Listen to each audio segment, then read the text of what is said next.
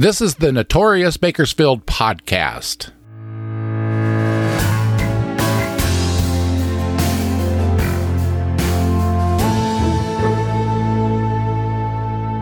I'm Robert Peterson, the host and creator of this podcast that takes a look back at some of Bakersfield's most notorious crimes, events, and characters. Since this is Thanksgiving week, I wanted to take a break from true crime stories, something that's not so heavy. So I have two stories I'm going to tell you about for this episode. Two stories where nobody dies. The first story is about a monkey on the loose in Bakersfield. The other story is about a couple trying to get from their house in Arvin to Kern General Hospital, trying to make it to the hospital in time for their baby to be born. I'm always surprised when I come across old stories in the Bakersfield Californian about people who had monkeys as pets. Surprisingly, these stories aren't uncommon.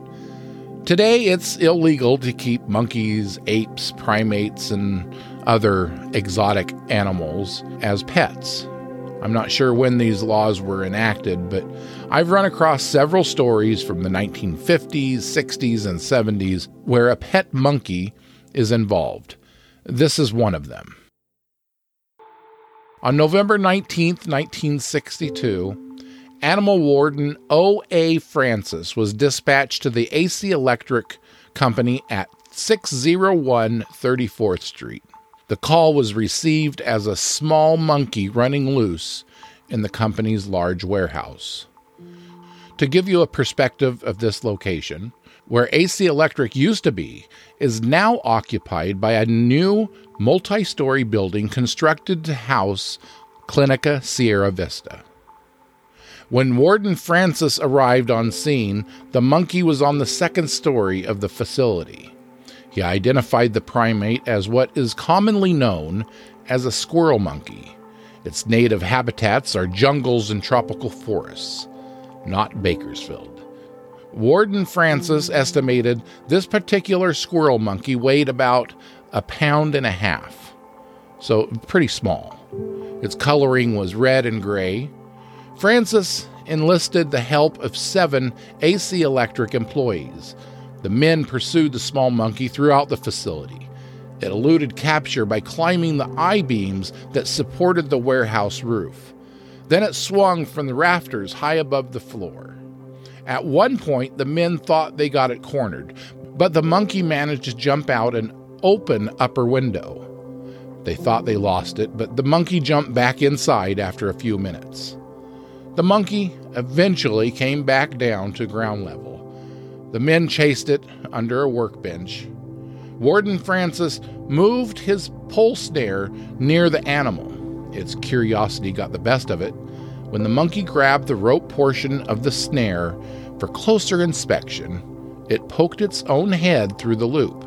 That's when Francis was able to tighten the rope and capture the monkey.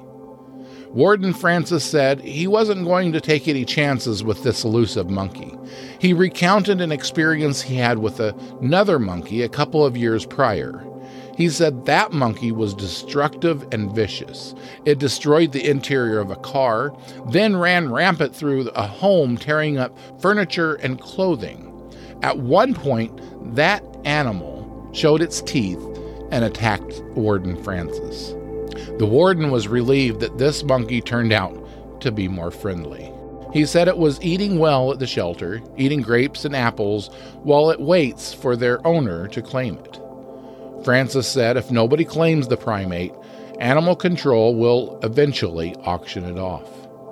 There was no follow up to the story in the Bakersfield Californian, so I don't know if the owner ever claimed the monkey or if the animal control auctioned it off. So, but uh, yeah, it's surprising. I've I've run across several stories where uh, a pet monkey is involved. In, in fact, another story that I read, a monkey was responsible for burning a house down. Try explaining that to your insurance company.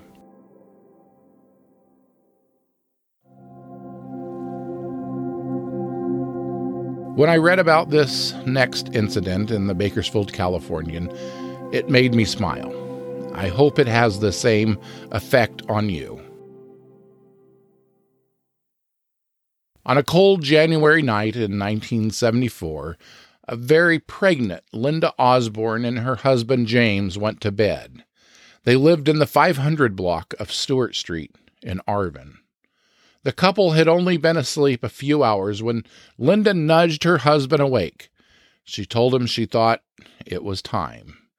This baby would be James and Linda's second child, so they were prepared. They knew what to do living in Arvin, so far away from Kern General Hospital, they had to be ready to go at a moment's notice, even if it was three o'clock in the morning. Excited, James bounded out of bed. He pulled on his pants and slipped on his shoes. If he wasn't already fully awake when he rushed out the front door, the cold early morning temperature surely helped fully awaken him. He got in the car and started it. He let it idle to warm while he went back inside to get his wife. James grabbed the suitcase, held Linda by her arm as she waddled to the running vehicle.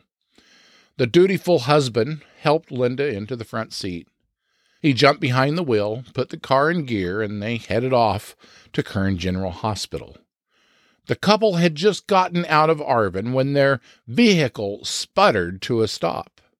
They were in the middle of nowhere but James could see a drilling rig just off the highway. James told Linda to sit tight in the car. He was going to run over to the drilling rig to see if one of the workers could help them out. He found a willing oil field worker to give them a hand. This worker told James to jump in his pickup. The two drove to the disabled car. The two men got Linda out of the car and into the Good Samaritan's pickup. This oil field worker, James, and a very pregnant, very uncomfortable Linda were all jammed into the cab of this pickup. Off they went to Kern General Hospital. When the oil field worker turned off of Comanche Road and onto Highway 178, the pickup began to sputter. It was running out of gas.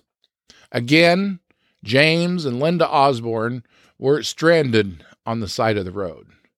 But to everyone's relief, they saw headlights coming towards them from Bakersfield. The two men flagged down the motorist and explained the situation.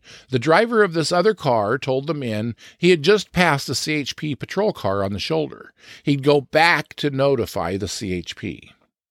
After about 10 to 15 minutes, the CHP car was pulling up to the broken down pickup on the side of 178.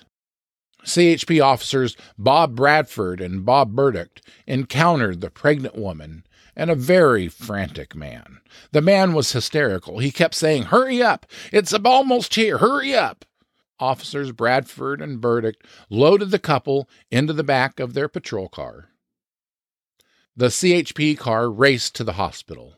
They arrived at Kern General Hospital on Mount Vernon at 4:05 a.m.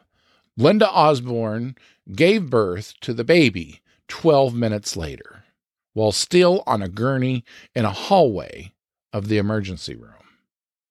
It was about this time when everyone realized a serious mistake had been made. That hysterical man the officers brought to the hospital with Linda was the oil field worker, the Good Samaritan who gave them the ride. James Osborne, Linda's husband and the baby's father, was left stranded on the side of Highway 178. Don't worry, James was able to hitchhike to the hospital to see his newborn baby boy.